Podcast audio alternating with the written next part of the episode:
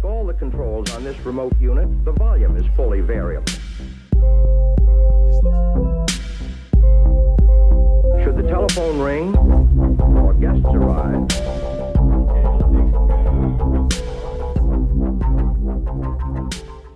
so I'm very glad to present Professor Emery Brown, and you are a very learned person.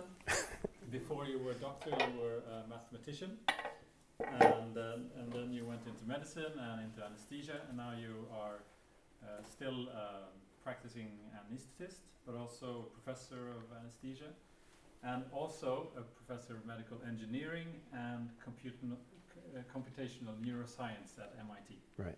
And lots more too, but we don't have time for all your titles. So I told my wife not to send that stuff to you. Right. No. And today you're going to talk about general anesthesia, how it works, and what we know and what we don't know. Right. And a little bit how to monitor it. Right. All right, great. Thanks a lot. Thanks guys for coming. So what I'm going to do is, this is the outline I'm going to follow. I'm going to start off with something very basic about the neurological exam. I just want to show you a couple things about the neurological exam and how you can use it to track patients in the operating room. Like for example, one of the things that we constantly have to be doing when we're taking care of patients, figuring out, is the person unconscious? How unconscious is he? And I'm going to talk mostly about using the EEG to do that, but I want to just show you some things about the neuro exam, which I think are very helpful. All right, then I'm going to talk about this thing which I call Breme's principle, and I'll make clear what that is when we get to it, but it has to do with something that all anesthetics do, which is they all produce slow oscillations, all right? And if you use the EEG like I do, this is like, it's like bread and butter, but you'll see what I mean. Then I'm going to show you a little bit about how the different patterns that the different anesthetics produce, and I'll explain to you why they do that, all right? Then I'm going to show you something like what happens when you combine drugs together. And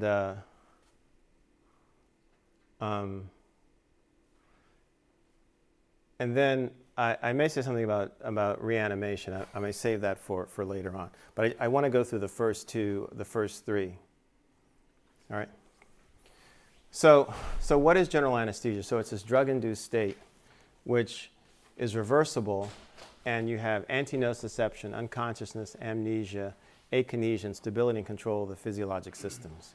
All right. The definition is important to state because this isn't something that this is a definition which we've put out there that I think allows us to define what anesthesia is, but other people have different definitions. I mean, they'll say all it is basically, paralysis and unconsciousness, for example. But I think we need to refer to all of these. And in particular, I've starred this one here, antinociception. I'm drawing the difference between nociception and pain. So pain is conscious perception of something which is nociceptive. So if you're unconscious, you can't perceive it, but you can have a nociceptive response. So for example, if I just tried to do a thoracic surgery on just propofol, the patient's heart rate and blood pressure would be off the wall, the stress hormones would be off the wall. So he's responding to the nociceptive stimulus. It's technically not pain because he's not conscious of it. When he wakes up, he's conscious of it. So that's the distinction I'm making there. And the others, instability and control of the physiologic systems. How general anesthesia works isn't a mystery. And I'm going to give you some ideas about how we think it works. In fact, I'll just tell you how we think it works. From what I'm going to show you is the drugs produce oscillations. The oscillations make it very difficult for the various parts of the brain to communicate. And as long as you maintain those oscillations, this communication is interrupted. And then when you stop the drugs, the oscillations subside. And the oscillations are actually tied to how the neurons spike in the brain. I'll show you that with a little bit with propofol. Right, so it's not mysterious at all. All right. So this is the first thing I just want to tell you about, a little bit about the neurologic exam for anesthesiologists. So this is a review which we just published a few months ago in Anesthesiology, sort of suggesting how you can use the neuro exam as you're taking care of your patients. So I'm going to do it here. All right, I'm going to start with this video. So I'm going to show this video, but so please nobody record it because I want to show it to you for its teaching purposes, but I can't say that I know where the permissions are for it anymore, but So if you, as long as I know you're not going to record it, we're good. All right, you don't have your cell phone sitting up there doing like that under the table. All right, so this is a gentleman that I took care of a few years ago. And actually, he wasn't my patient. We just decided one day we wanted to go over and just take a video of someone going off under anesthesia, because we see it, but we don't see it. We don't pay attention to it. Then we're going to go back and dissect it. We're going to go back and dissect what happened to this guy. So he's 68 years old. He has an umbilical hernia here. You can repair these under local. Some surgeons do. But this one's going to get general anesthesia for it. And we're going to induce general anesthesia by giving him propofol. But before I do that, I'm going to do a series of maneuvers with him. I'm going to turn his head. I'm going to have him track my finger. I'm going to check his muscle strength, right? Because he's going to lose all these things when he becomes unconscious. All right, so let me just play the video here.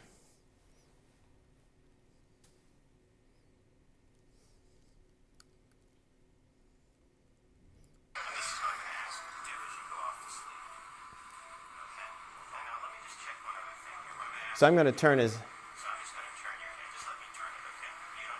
So I'm going to turn his head, you know, and his eyes go the opposite direction, right? So, you know, he could resist me, and that, they wouldn't, but he's not. He's got normal motor strength before he starts. And what I did a second ago is have him track my finger like this, because that's what I'm going to do as he goes off under anesthesia. All right. So we're pre-oxygenating now.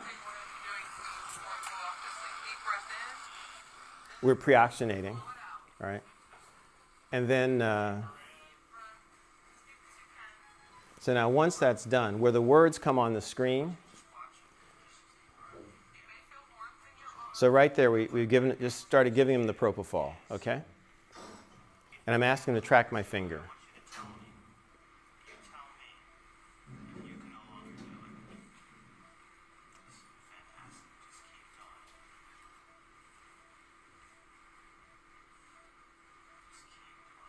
So watch what happens to his eyes in just a second.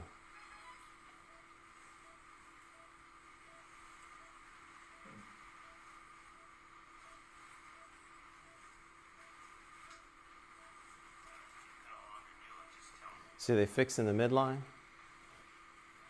He blinks a bit. Sir, can you hear me? So he's unconscious now, right? So now you see his eyes are fixed, right? Right, he's unresponsive. He's not breathing. His heart's still beating. You can hear it, right? And then... his arm, he's like, so that's just from a dose of propofol, okay? So let's go back and dissect what happened to him, all right? So we saw he stopped breathing, lost muscle tone, and became unconscious. So what's a good argument for why these things happen? So I just want to go and be clinicians and talk about how anesthesia is working. Then we'll come and try to put more neuroscience details to it, but let's just be clinicians about this. So he got propofol, right? So propofol... one of the places it went to was the brainstem. So how does it get to the brainstem? The two vertebral arteries fuse, like right there. When they fuse, they form the basilar artery, and the basilar artery runs right there, right under the bottom there. Okay? So it comes in, and so propofol is GABAergic. There are tons of GABAergic neurons sitting in here, particularly like here in the dorsal respiratory group, the ventral respiratory group. And what they do is they control the respiratory rhythm. Inhibition and excitation controlled. So if you push that more to inhibition, what do you think is going to happen to the respirations? It's going to shut off the respiratory centers. Okay, so that's the first step. All right? Then, as it comes up here a little bit further, so what I've put on here are the various arousal centers. All right? And I've color-coded them. They follow a color code. So here's the color code. The blue ones, which are sitting in the middle here, like that, they are the monoaminergic neurotransmitters. So there's like dorsal raphe releases serotonin, locus coeruleus releases norepinephrine, tuberoaminoglycans nucleus releases histamine, and the ventral periapical gray releases dopamine, monoaminergic. And then look here in the front, here, and in the back are green nuclei, so they release acetylcholine. So it's kind of like roughly speaking, in the brainstem, there's kind of like you have between the sympathetic and parasympathetic nervous system in the periphery. There's a similar organization, the brainstem, where the monoaminergic are sitting in the middle, and these guys are sitting in the front and the back. All right, now, so I just have to tell you about one bit of anatomy, which if you don't know. See this area here, the preoptic area, the hypothalamus? It's like my wrist. It sends out projections onto each one of those nuclei. They're all inhibitory. They're GABAergic. So when propofol comes up through here, it hits these guys right here, right? It takes them out. And it's one of the things that contributes to him being unconscious, because these are the arousal centers that go up the thalamus and cortex and basically give you the arousal center that keeps you awake. All right? Does that make sense? Seem reasonable? All right. And now the next part is, that's not the only reason he's unconscious, but it's one of the reasons. I just want to talk about all the brainstem regions for the moment. And right here, you see these nuclei here, the pontine reticular nucleus and the medullary reticular nucleus. So these are motor relays which go to the what we call the anti-gravity muscles, all right? You know, in the United States, we have cheerleaders who lead, you know, like they do, you know, maneuvers like that, you know, and they're jumping around and that sort of thing. So they have to flex their arms and flex their legs at the same time. So they're using these nuclei here. So it turns out if you take out these nuclei, you actually get a flaccid paralysis. And one of the reasons we know this is that when patients come into the emergency room, and they're suspected of having a brainstem stroke, and they show up with a flaccid paralysis, it gives the neurologist a hint that the person may have a clot in the basilar artery. All right, so I'm just being a clinician and showing that if you use these ideas, how the anesthetic is working is not, there's no mystery there. At least there's part of it's not a mystery. So this is the sort of stuff that I just want to give you some sense of. All right, so clinically we can figure out what's going on. And if you look here, so these are the arousal centers sitting here. And what I've put here are like the locations of the various nuclei that we use to test out our various reflexes. So that oculocephalic reflex, you see how cranial nerves 3, 6, I left off 4, and 8, which are here, are sitting right next to these guys. So it's an inference. If these guys are taken out, it makes sense that you would see these guys gone too. So we could clinically see when the effect on these nuclei occurred. All right? And that's what the neurologists do all the time. Most of the time, neurologists aren't interested in whether or not you can move your eyes. They're interested in knowing whether the parts of the brain down there are functioning. So we can do the same thing. And what's really cool is you can do this the other way when the person's coming to, and you can actually see them. You can see when the reflex comes back. So, and particularly the corneal reflex, like right here. So the corneal reflex is 5 and 7. So again, sitting right near where these arousal centers are. So you don't have to take a bit of cotton or anything like that and put in the eye. All you need to do is just take a drop of sterile water and just drop it on the eye, and you should see a nice consensual blink, right? I can tell you that if we'd done that on that guy there, nothing would happen. Remember, she checked the lash reflex. Do you guys check the lash reflex? Did you learn about a lash reflex in medical school? Yes. You learn about a lash reflex as opposed to a corneal reflex. No, in anesthesia school. That's what I'm saying. In anesthesia school, well, from medical school, we learned about the corneal reflex, all right? I didn't learn about the lash reflex. But the corneal reflex you can do very easily. Just drop a little sterile water on the eye. Should blink consensually. So you can see that they're lost. So this is just a bit of the neuro exam, which you can use to figure out what the drugs are doing. It's very straightforward to do, and I do it all the time, all right? And again, just another projection, just to show you, see the nuclei are here, and you can see over here, these are where these, you know, the clinically things that we can assess are sitting. They're sitting right next to these nuclei, so we can use them in this indirect way to make an inference, all right? So now, let's talk electrophysiology. So I don't have that guy's EEG, but I have it on another patient. So this is a lady who's 68 years old, and she's going to have a thyroid surgery. She's about 60 years old. She's got, she weighs about 80 kilograms. So I'm going to give her 150 milligrams of propofol, just a bolus, just like we did with the last gentleman. And we're just going to watch her EEG. So in our operating rooms, we have EEG, which we can put on all patients. It has 6 contacts, 4 leads. So it has 2 leads on the left here, 2 leads on the right. That's what you're seeing here and here. And those are the two on the right. And the ground and the reference are in the middle. All right, so I'm just going to play this. And we're just going to match up what happens to her with what happened to the gentleman just a second ago.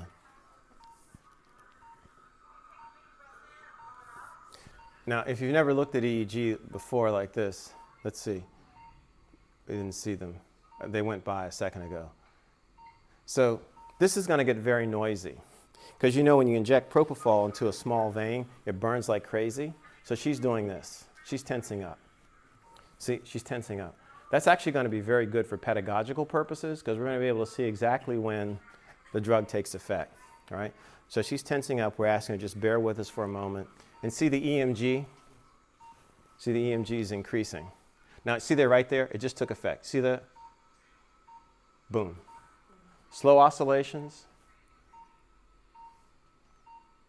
She lost consciousness right there when the slow oscillations came on.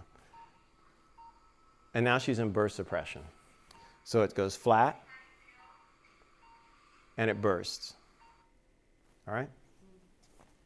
So actually, we're now overdosing the patient. Oh, we are.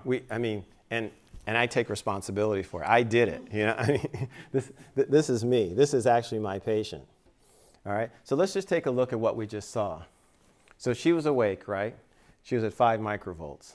And then she went to this sedative state. I was talking. You didn't really see it. But she went into the state where she had oscillations. When it broke, and all of a sudden, it got very regular, just like this, at about 12 to 16 cycles per second. These are called beta oscillations. If you wanted to perfectly titrate your propofol so that she was just sedated and not for like a colonoscopy or something like that, this is the pattern, the EEG pattern you would shoot for. She skipped over this. She went right to here. There's large, slow oscillations like that. We saw that. Then we saw her go into burst suppression. So the only other time you see this is someone's hypothermic. They're in coma. And that's why Bijan was saying, she's overdosed. This is a super deep state of anesthesia. And in between the burst here, she's isoelectric. All right, so what I just want to make, these are called slow oscillations because they're less than 1 hertz, less than 1 cycle per second. And we're going to talk about the slow and alpha oscillations. But the main point I want you to take a note of is, see how this gets bigger as we move down? So this is 5 microvolts. The oscillations here are 20 to 50 microvolts. So what's occurring is that there are two things. This is the strongest EEG signal there is. It's stronger than when you're looking at someone in coma. It's stronger than when you're looking to diagnose sleep disorders, when you're using it for behavioral studies, or when you're using it to like track patient state under meditation or something like that. And you saw one of the reasons. When the drug takes over, all the movement artifact disappears. In addition, the drugs are making large parts of the brain work in concert to generate these very regular oscillations. And the irony of this is this is the strongest EEG signal there is, but we as anesthesiologists use it the least, right? And so there's a lot of information here which we should use on a day-to-day basis to take care of our patients and dose our drugs, all right? So this is the main point, and I'm going to give you some points on this. I'm going to show you this. A primary mechanism in which the drugs work is that alter states of arousal is through producing and maintaining oscillations which impede communication among brain regions. And I'm going to show you in just a second here that all oscillations produce slow delta oscillations. So a slow oscillation is something less than 1 hertz, 1 cycle per second, and a delta oscillation is something between 1 and 4. So low frequency oscillations. All right. And let's figure out why that's the case. All right, so to do this, this is what I call Breme's principle. So Frederick Breme is a Belgian neurophysiologist who studied the arousal centers back in the 30s, and he did 2 sets of experiments. He did them on cats. In the first set of experiments, what he did was he severed the spinal cord, separating the spinal cord from the brainstem and the brain, and he called this experiment the encephale isolé, all right? And when he measured the EEG on the cats, what he actually saw was an EEG that looked awake, all right? Then he did the second set of experiments in other cats where he severed it here at the level of the brainstem.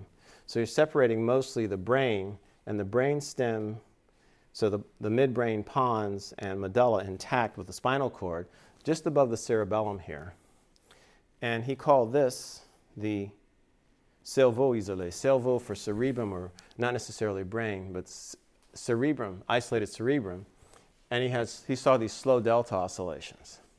So that was the first hint that there's something here that's responsible for arousal.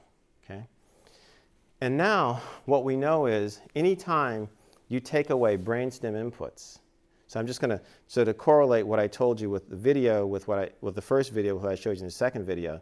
In the first video, we saw that the guy's eyes fixed in the midline, suggesting there's a brainstem effect. In the second video, I showed you got slow oscillations. If you put that together with this, it says that what we were doing was we were taking out the brainstem inputs going up the thalamus and cortex. And when that occurs, the thalamus and cortex hyperpolarize, and they produce the slow oscillations that we saw. All right? So this is all consistent with this very, very old physiology. So it turns out that all of the anesthetics have targets in the brainstem, and they're going to produce slow oscillations. All right? So I need to tell you a little bit about spectral analysis to make this concrete. So if you had a raw EEG trace like this, and you knew what frequencies you wanted to pick out, you could build a filter, and you could pick out a 10 hertz frequency, or you could pick out a slow frequency, right? But what happens is that the frequencies are probably changing, even ever so slightly. So what we do is we take a segment of data like this, and we compute what we call the spectrum. So the spectrum takes the data, puts it in the frequency domain, and separates it out by frequency. It tells me, as a function of frequency, how big the amplitude or power is as a function of frequency. So if you see, this is the spectrogram of this particular signal here, and it says I have a lot of something at low frequency here, and I have something at about 10 cycles per second. All right? Now, that's just one 10-second data interval. So what we're going to need to do is slide this along over time. Well, if you slide this along over time, you get a three-dimensional structure, which is called the spectrogram, because now we have time as another axis. So here's the one right there that I'm showing you. And then over time, as we continue to do this, we see up here, we have this low frequency part, which is big here, which is there. And that's the part in the signal here you see that goes up and down like that. And then you have the higher frequency part, which is doing this. And that's that piece there, which is here. And here is that over time. It stayed kind of stable over time. Right, so you have a mountain here, a valley there, a mountain there. It's kind of like the river over there. All right, it's just lower. All right, but if you look at it from the top, you're like a helicopter flying over top. Right, it's going to look like this. So there's the low frequency piece, there's the valley in the middle, and there's the other high frequency piece. The amplitudes are quite large. So this is the classic signature of propofol. If you give someone, a young person, 18 to 35, propofol, this is the signature you're going to see. All right, and that's what we're seeing here. So here's this. This is a young woman. She's 19 years of age. She's having a small procedure done. So I gave her a bolus dose of propofol here. There's a slow oscillation that she produced there. And then I ran an infusion at 100 mics per kilo per minute here. And then you can see right there that she's got a nice band sitting right there and a band sitting there. It's those oscillations there. So she's anesthetized with propofol. All right, it turns out that all the GABAergic drugs, propofol, etomidate, sevoflurane, isoflurane, because they work on GABA, they'll produce the same pattern. All right, now, so how do we use this? All right, so let's look. So I claim that all the anesthetics produce slow oscillations. And so there you can see the slow oscillations generated by propofol, and we saw them before. But let me just tell you a little bit about what we know as far as how they work. So at our hospital, I'm sure you have them here, you have people who come for epilepsy surgery. So they get electrodes implanted in their brains, and we put in some research electrodes also. So what they're doing is they're trying to locate the epileptic focus or foci. So they stay in the hospital for about 5 to 7 days off medications. When they seize enough and they figure out where the epileptic focus is, they go back in, they remove the electrodes, and then they come back in and do a resection of what they think is the epileptic focus or foci. So when they come back to the operating room that second time, you have a human that has electrodes in his or her brain So you can actually measure what the neurons do in response to getting propofol. So not just field potentials, or it's what the neuron spiking are doing. So this is like the holy grail. I mean, we transmit information by neuron spiking. So this is what this is showing. So here's one of those patients, and these are three recording sites here on the brain. And so you can see the person's awake, and you have this nice kind of irregular, what's called the synchronous EEG, all right? Now, you see how the neurons are spiking down here? They can spike pretty much wherever they want to. They're not being altered, they're not being constrained. Now look what happens after the person's unconscious. And this is a neuron here that's recorded next to the red electrode.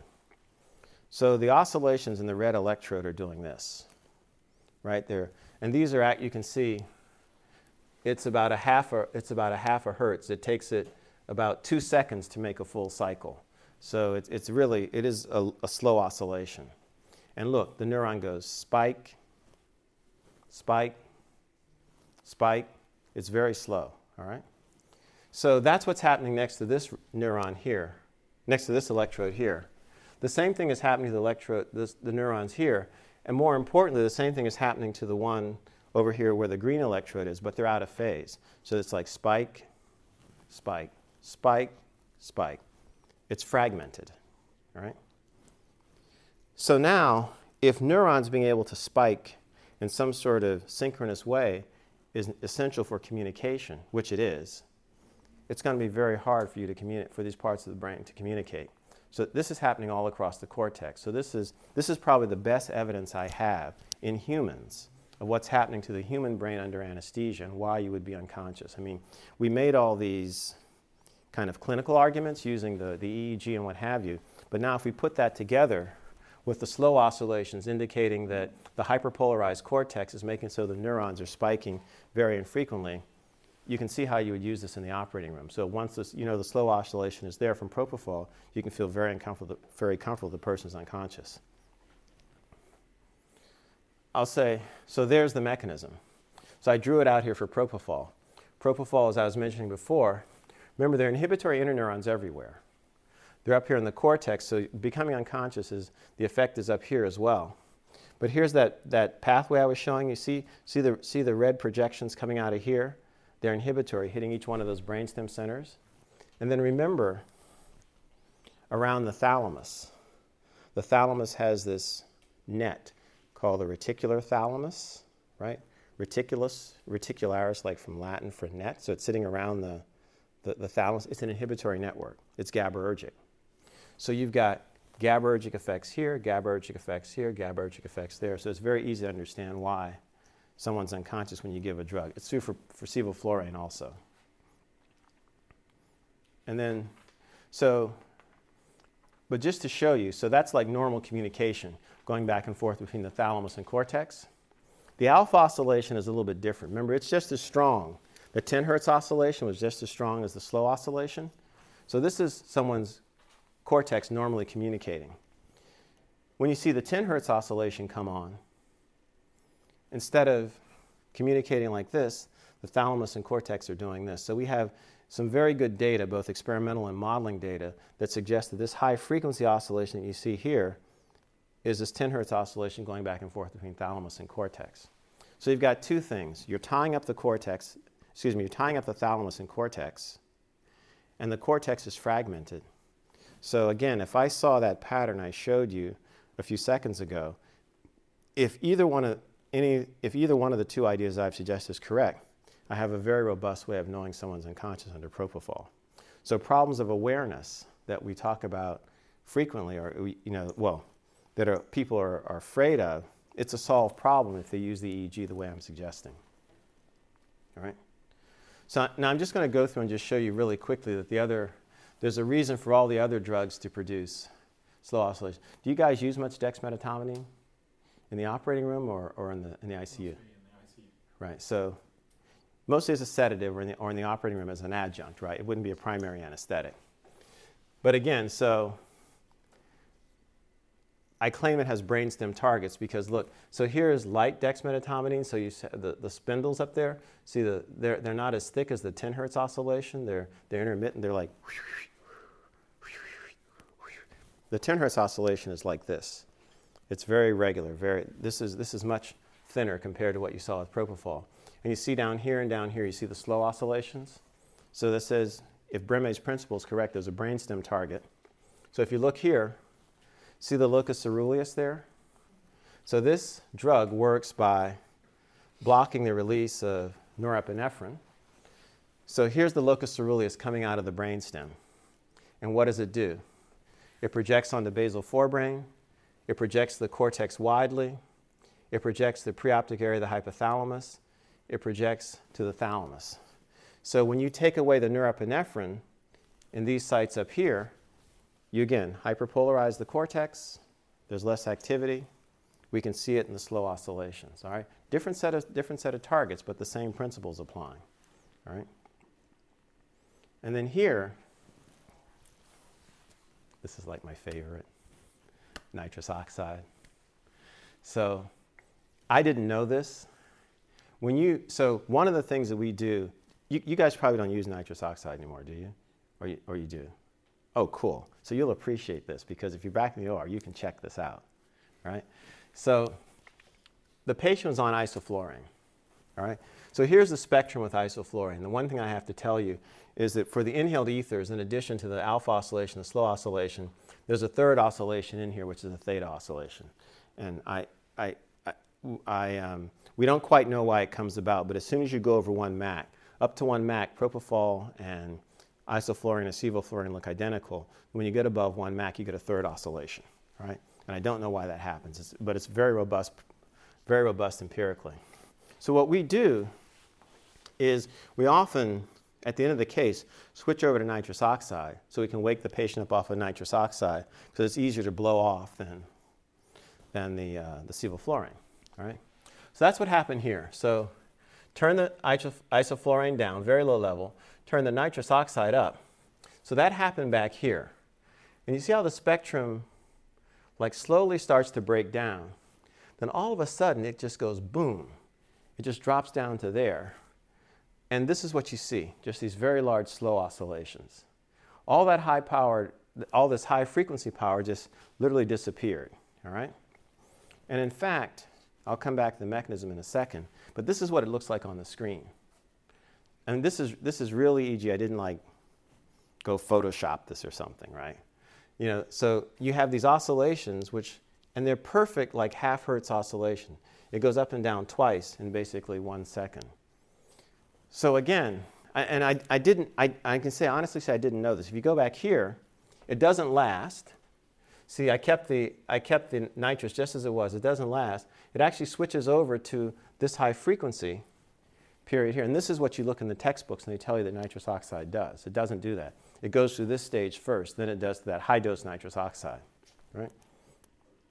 So, and I'll just tell you about this one other case here before. So I was taking care of this woman who was a drug addict. And so she had her IV here in her hand like that.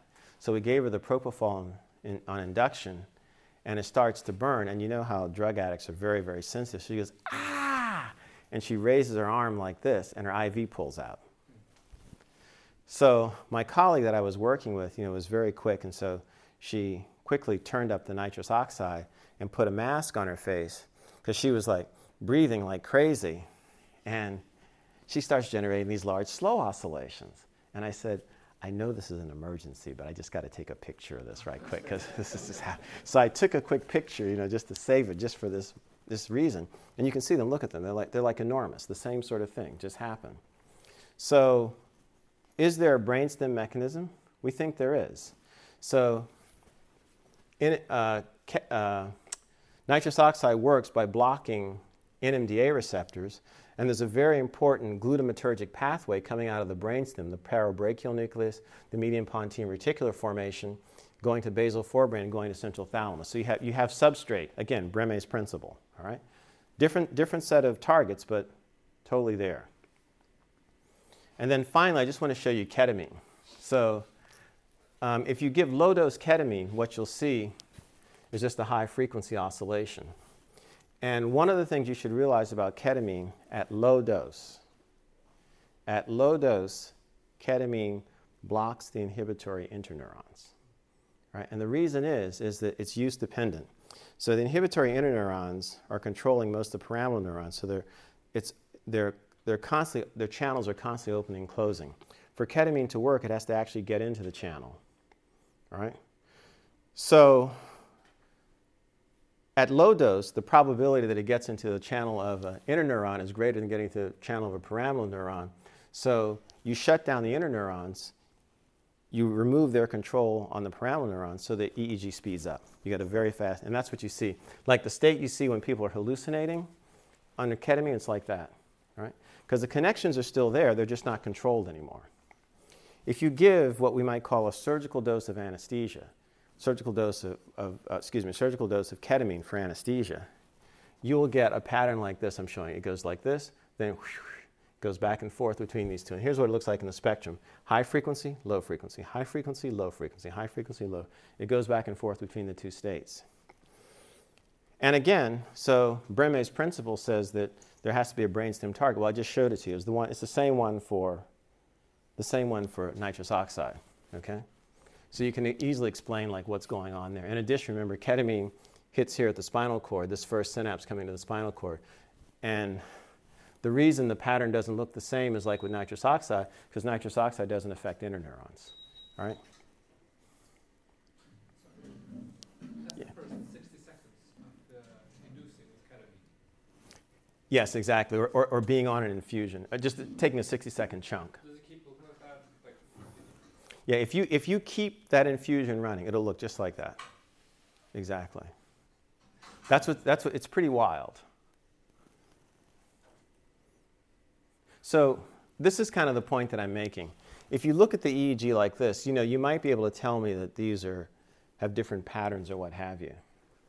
But if you move into the frequency domain and you look at them like this, you can see the differences much more clearly. So here's a clear picture of like the ketamine by itself, low dose ketamine, not the high dose. You see how the oscillations up here at 30 hertz? That's quite different from propofol, which is down here at 10 hertz. So each of the anesthetics has a signature, right? The signature, we've gone through a little bit of this, the signature can be inferred from looking at where the drug's acting, where the targets are, and what have you. And so we use these in the operating room to make decisions about dosing the drugs for patients. So let me just show you what happens as a function of age. So now, you know, we all know that's propofol, right? Someone who's 30, all right? Here's someone who's 57. So you see the same pattern, it's shifted down a little bit here. But it's basically the same pattern, you know. So this guy here could be that guy's dad, let's say, all right? So here's a lady who's 81, all right? So you can see the 10 hertz oscillation is faint, but also very importantly, she's lost all the high frequency oscillations. Remember, it's the high frequency, the gamma oscillations that are present there when we're mentating or what have you, all right? So she has absence of these mentation oscillations, and she has the appearance of these guys here. So it suggests that she's well anesthetized. And this is a lady I took care of a few years back. She had a tumor on her chest the size of an American football. It took the thoracic surgeons the better part of 6 hours to remove it. And we were able to keep her well anesthetized by following the EEG and not overdosing her, because we were following the EEG. And she had a thoracic epidural in for pain control and what have you. So we were able to wake her up on a dime at the end of the case. Here's the part that's a little bit sobering. These two guys are the same age. His EEG looks like hers. Excuse me, his EEG looks like his. His EEG looks like hers. So we age different physically. What's kind of wild is our brains probably age differently. And so the interesting part is maybe you could see it under anesthesia. So if you forget about anesthesia for the purposes of giving someone drugs to put them in a state so they could have surgery, think of it as a neuroscience experiment. So I'm going to put in a stimulus.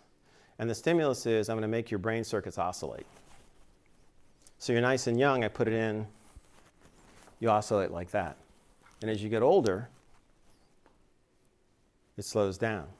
And the rate at which it slows down probably reflects to some extent how good you've been to yourself or how bad you've been to yourself, right? So this could actually be maybe a little stress test for the brain. Maybe we bring people and give them a little anesthesia. And I mean, I feel like I'm looking behind the curtain. I see some of these people's, you know, brains and that sort of thing. And I can tell you some allegories about that. But you can guess what the kids look like. There's a 3-year-old. There's a 14-year-old. And you see, if you look at this, you can see it has the same pattern, right? But the dynamics are broader and they change, you know, as a function of age. And if you look right here, you know, like one of the things like these monitors like BIS or what have you, they say they don't work in kids, right? But you can see if you develop the monitor on people in this cohort, you know, like the 18-year-old, the 30-year-old up to about like the 50-year-old or what have you. And you don't have any of these people, the young kids in there. So if it picks a place up here in the spectrum where typically older patients don't have any power, now you come across over here, or you come across over here, they have a lot of power, so you can see why it's going to read high when it would read low in somebody who was older, right? So it's not a mystery why this thing doesn't work. People are like, oh my God, it doesn't work in kids. If you look at it this way, you can see exactly why it doesn't work, and you can know the person is profoundly unconscious. And for the reason it changes with age is straightforward. So just take a neuron, and as someone gets older, the neuron just changes. The myelin sheath breaks down. You don't produce as much neurotransmitter. The dendrites are not as active as they were when the person was younger. The mitochondrial doesn't produce as much ATP, and the cell volume actually shrinks, as I'm just showing here with these images, comparing someone who's in their 30s to someone who's in their 70s. So you don't have to invoke anything like Alzheimer's or what have you. It's brain development in one case and then neurodegeneration in the other. And in fact, you guys are young, but you're past your peak too. The peak power in the EEG is when you're about 6 to 8 years of age, you know. The 81-year-old woman's like basically out there. And this is just an empirical observation. I can't say we didn't predict this or anything, so the peak's there, and so you guys are on the downward slope too, you know, so you can't get too self-righteous about that. But, and I just want to show you very young kids. 3-month-olds, just slow oscillations everywhere. Something happens at 4 to 6 months. At 4 months, you switch over and you produce alpha oscillations and slow oscillations across the entire brain, all right? So, and again, we think that this is just representing the brain developing, the thalamus and cortex finally being able to connect, and the inhibition being at the right level. Remember, the brain, the developing brain, goes from being more excitatory to inhibitory over time, all right? And then just some practical points. Slow oscillations everywhere in very young kids, less than 3 months of age. In older patients once they get beyond a certain point, 60, 70 sometimes, they have no alpha oscillations. You'll see this very frequently. And as we were talking about at lunch, people who are really sick with rip-roaring infections, they produce just these big slow oscillations also. And this is because the inflammatory mediators are shutting off the brainstem. And then I just want to say 2 sentences about combinations. I showed you these. We've just been talking about single drugs. They look like that. But what happens if I combine some of these? So I'm just going to go over a couple of these just because they're useful to know. So if you take propofol and you combine it with Dex, if you take propofol and combine it with remifentanil, what do you think it would look like? Something altogether different. If you had to guess. So which one is seemingly dominant? Did you say the propofol? Yeah, that's right. The propofol is right. So it's probably going to mask what you would see from if you gave the Dex by itself, right? That's indeed what happens. If you give them together, they look just like propofol. All right? The same thing is true with sevoflurane. If you have sevoflurane in Dex and you have sevoflurane in Remi, it's just going to look like sevoflurane, like that. But where you will see the difference is, let's say this is the oscillatory pattern that you got. And remember, in that young woman, I did this with 100 mics per kilo per minute, all right? So you'll get the same dynamics, but at a lower dose. And the reason is because now Remi and Dex are helping to hyperpolarize the cortex together, so you need less propofol to generate the propofol dynamic. So you won't see it on the pattern in the EEG. You'll see it in the dose of propofol that you need to generate the same state. Okay? Here's one where you will see a change. If you have someone on like sevoflurane and you give a bolus of ketamine, see how you had this nice stable alpha oscillation here? You can see where we gave the bolus, right there, boom, and it jumps right up. Now remember, if you had ketamine by itself, it would be up here at 30 hertz, all right? Here it's a compromised frequency, and the reason is, now you know all the neurophysiology why that's the case, why this is the case.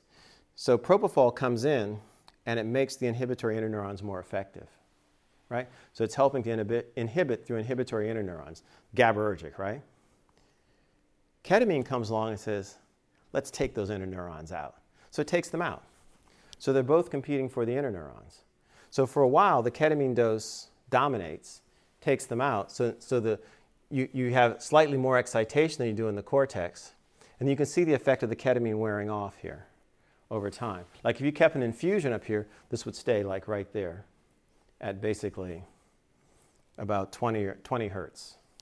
It's a nice compromise between about 10 and 30, all right? And so this is what I've just shown you, how you might be able to use the neuroexam. I've shown you a little bit about why this Breme's principle, so drugs acting at brainstem targets or brainstem projections, that the anesthetics, the signatures change pretty dramatically with age, probably due to brain development and brain aging. And I've shown you a little bit about what happens to the EEG patterns when you're looking at combinations of drugs. You can infer them from knowing something about how the individual patterns are produced.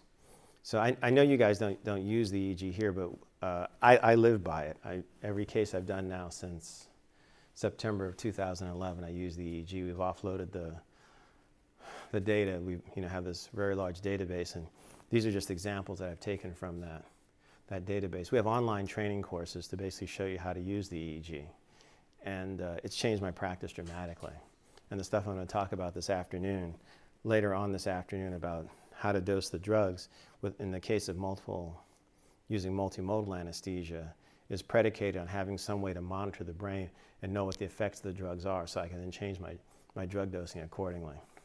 And I think if we do this and we get away from ideas which are based solely on things like MAC or what have you, we'll have a much more precise way of being an anesthesiologist. All right. Voila.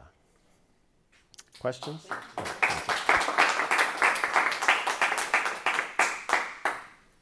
Questions, burning comments. So you showed beginning the brainstem and how the different nuclei were put to sleep. Is that because of the order that the basilaris comes and the way the blood comes? Are the first effects always on the caudal?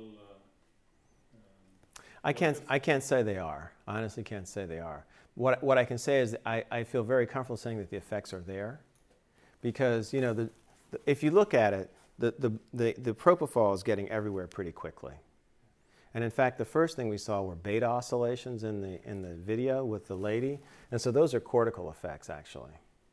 But I guess all I'm trying to make the statement of is that we can infer that there's a very strong brainstem effect, and we can infer that clinically. So the one piece of clinical information is just by doing our neuro exam. And the second piece of clinical information is just knowing what I call Breme's principle about the production of slow oscillations.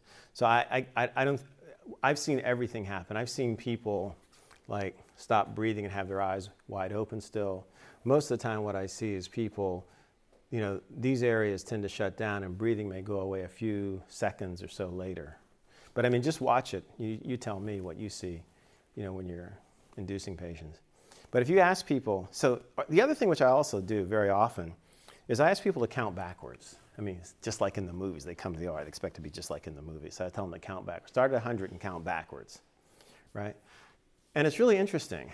Most people will get to somewhere around about 85 or so, right? And, and then you'll see them stop and they'll go like 84. 82. So counting turns out to be complex. You have to remember what the last number was you said and then say the number after that, sort of in reverse order. So you can start to see like the brain like break apart. So I either do that or I have them you know, I have them like track my finger or something. One, it helps distract them as they're going under, but it also gives me a sense on how they're responding to the, you know, clinically to the induction dose. You mentioned in the chart, you mentioned the very high doses you get an isoelectric. Mm-hmm. In the beginning, you said the oscillations are blocking or inhibiting signal in the brain. Mm-hmm. Doesn't that imply that, you know, very high doses you have no activity, and that the oscillations are more like, I guess, innate resistance to the medication? No, I guess the way to think about it is like this. So what you have here is you have a dynamical system. It's highly nonlinear, right? And so things are coupled to each other. So you have these inhibitory excitatory circuits coupled to inhibitory excitatory circuits here. And so with that coupling, when you give a, so if I go too far, right, if I go too far, I'm going to get this. And there's effectively, for the sake of this discussion, there's effectively little to no activity. You're completely right. But when you stop at these states here, what's occurring is that because the system is coupled, right, it doesn't just shut it down. It actually generates oscillations. It's just like... It's just like, have you seen, there's a video on YouTube where there's a bridge in Tacoma, Washington, and the wind starts to hit it, and it does this. It's because you've hit the mode of that bridge. So you're hitting the modes of these circuits. And it turns out with GABA, you have modes that are about 10 hertz and modes that are also in the slow oscillation realm. So oscillation, or I don't know if you've ever done this. Have you ever... Like if you go to a gymnasium that has a basketball court, and you stand under the basket, the floor under the basket is warped because it's set that way so when people jump and they land, they don't damage their knees. It doesn't sit right on the concrete. So if you go there and if you go to the gym and you're by yourself, you do this here, you can rock the whole. You can rock the whole gymnasium floor. You're finding the mode of that floor. You're generating an oscillation. The same thing is happening here.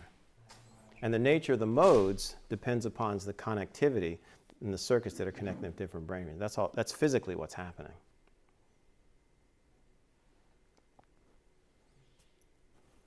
I'm really interested about the slide with 57 years aged brain and 56 years young brain. Mm-hmm.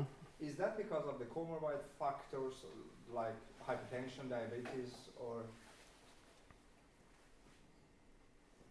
So the first is, the first issue is like, I don't know, we haven't investigated it systematically, but I really think there's something there because as people get older, their EEGs tend to look more and more like this. There's no question about that. So there's some measure of frailty or aging there. And then it makes sense that it could happen faster or slower in some people. The other group of patients that I've seen this in is in patients who've had chemotherapy, like pretty extensive chemotherapy. You know, it looks something like they look faded like this, or like the guy who had the huge infection, right? His looked like, you know, he looked like this 80-year-old woman, you know, over here. So, and then I had one anecdotal story where I had this guy who was about 30 years old, 33 or so. And I was talking to him, I was asking him, taking his history, and he was just coming to have a hernia repair or something like that. And something didn't seem right. I couldn't quite put my finger on it, what it was. And so I always ask everybody if they exercise. He says, yeah, I go to the gym now. He says, but I used to play rugby, all right? So I put the EEG on him. I mean, he looked like this, right, already. So I think there is something there. How old was he? 33. Yeah. So he was at least here. Right? He wasn't there. All right. So I think there is something there. The first thing I say, it's an empirical observation, and it has to be verified. But the fact that it does reliably change with age doesn't surprise me that it would change along other dimensions too. We should study it systematically. Question? Was he more sensitive to propofol? Actually, I don't remember. I don't know. I'd have to go back and look. So the aged brain doesn't imply that you're more sensitive at lower Typically it does, though. I think your hypothesis is correct. They typically are, and I'm going to show that later on in the lecture this afternoon, that what I would generate with young people with about 120 or propofol, with older patients, I can generate with 20 or 30, reliably. How about patients with MS or Alzheimer's? Have you done some EEG recording on them? I haven't done any in Alzheimer's patients. I haven't done any MS patients. But the conjecture is, depending upon their age, they would at least have diminished amplitude. And the MS patients, you know, the MS patients I've taken care of, the ones which I can remember, I took care of before I was using the EEG. And we always said, you know, go gentle on your dosing of the drugs. I mean, we were just told that empirically, right? So I haven't measured the EEG in them, but I would bet that there's evidence of diminished conduction. So maybe you're going to talk about that this afternoon, but how do you use this when you wake the patient up? Because that's interesting, I think, because see where the patient is, because now we don't really know. We just I'm just talking now, right? Yeah. Show me the money, right? Show me the money, right? Yeah, no question, right? That's what I want to know. I'm going to show you the money this afternoon, right? No, but I use it to wake the patients up too. Yeah. I can wake them up on a dime, because what happens is, so let's say here's the state that they're in with just pure propofol. Mm-hmm. They have the same effective state with the combinations of drugs, but it's sitting over here, the same pattern, right? So when I dial back the REMI, you know, and I turn off the propofol, they come right to. That's been my experience. And I can understand why that's the case, because I'm not using the propofol to exclusively do the hyperpolarization and generate the 10 hertz oscillation. I'm using other drugs to generate those. And if they come off quicker than the propofol, then it's much easier to wake the person up. And that's what I've observed empirically. But I'll show you some cases where we're using this. And because the dosing regimens that we're using are small fractions of what you would typically, or would be recommended for people, even after you adjust for age. But it's because, I mean, with the team around the patients and in the operating room, it's like when should we not touch the patient, or when is it still safe to touch the patient? And I mean, when they're ready to start, you mean? No, when they're coming to. Yeah. So just two quick sentences, and I'll say this again, you know, later on. So what I do is, like if I'm using a combination of drugs, let's say I'm using Dex, Remy, and propofol, what have you. So the Dex I turn off 40 minutes before the end of the case. The Remy I cut down to maybe half the dose that I'm gradually dialing the propofol down during the case. During the case, I'm trying to see how low a propofol level I can get and still maintain stable patterns. And so by then I've gotten down to, let's say it's more like this guy here, right? So I'm down to about maybe 60 or 70 mics per kilo per minute, which is really nothing for him. So what I tell the residents is, I go, don't reverse the muscle relaxant until you're really ready to wake him up, because as soon as you do that, he's going to come right to. So we wait at the last minute, reverse the muscle relaxation. He starts to move right then, turn the propofol off, just wake him up. So I want to see if Huddinge has any questions. Oh, sorry. They're all asleep, it looks like, over there. Guys, no questions? Okay, so the last question is from Navid here. So, just one thing that occurred to me that correlates with these charts are the requirement of sleep, depending on how old you are. Mm-hmm. A 3-year-old needs a lot more sleep than an 80-year-old. Mm-hmm. There's also individual variation. Some people need to sleep 6 hours, some need to sleep 4 hours. Mm-hmm. Does that correlate at all? Like, do you have people that are, I guess, that don't need to sleep a lot have a different signature? Or? I mean, that's a good question, but I think underlying, so I look at sleep as a physiologic response, like to the circuits and the state that they're in, and your ability to use your circuits. Like, for example, like my wife has a hell of a time trying to sleep, because for whatever reason she's always had insomnia. All right, so what I think. It may correlate with sleep, but I don't know that. I haven't looked at that, right? What I think this more relates to here is the fact that you have many more connections. Remember, you go through a period early on where you make all these connections in the brain, then you prune them back. So you're constantly pruning back these, and it's the inhibitory interneurons that you're pruning back. So your ability to generate those dynamics earlier on, in other words, the substrate is in a different state. And you could ask, well, what's the physiologic response? One of them being sleep with that substrate. And I think that's a perfectly legit question. But I think most of this you can just explain by the fact that the circuits are fairly young. You have a lot of connections. You have a lot of inhibitory dynamics, because this, to generate this right here, you need the inhibitory dynamics between the thalamus and cortex. That's what we think. That's what our models tell us, and that's what our experiments tell us, where we stuck electrodes in both those places in like rodents, right? So I think that all we need to make that inference is the connectivity. I don't think I have to infer. I don't think I need to know what their sleep states are. You mean we can infer the level of plasticity looking at these charts on the patient? I think the level of connectivity. Connectivity and also GABAergic inhibition. That's sort of the conjecture. Mm-hmm. Okay, Professor Brown, thank Great. You very much. Thank you, guys. Thank you. Thank you, guys.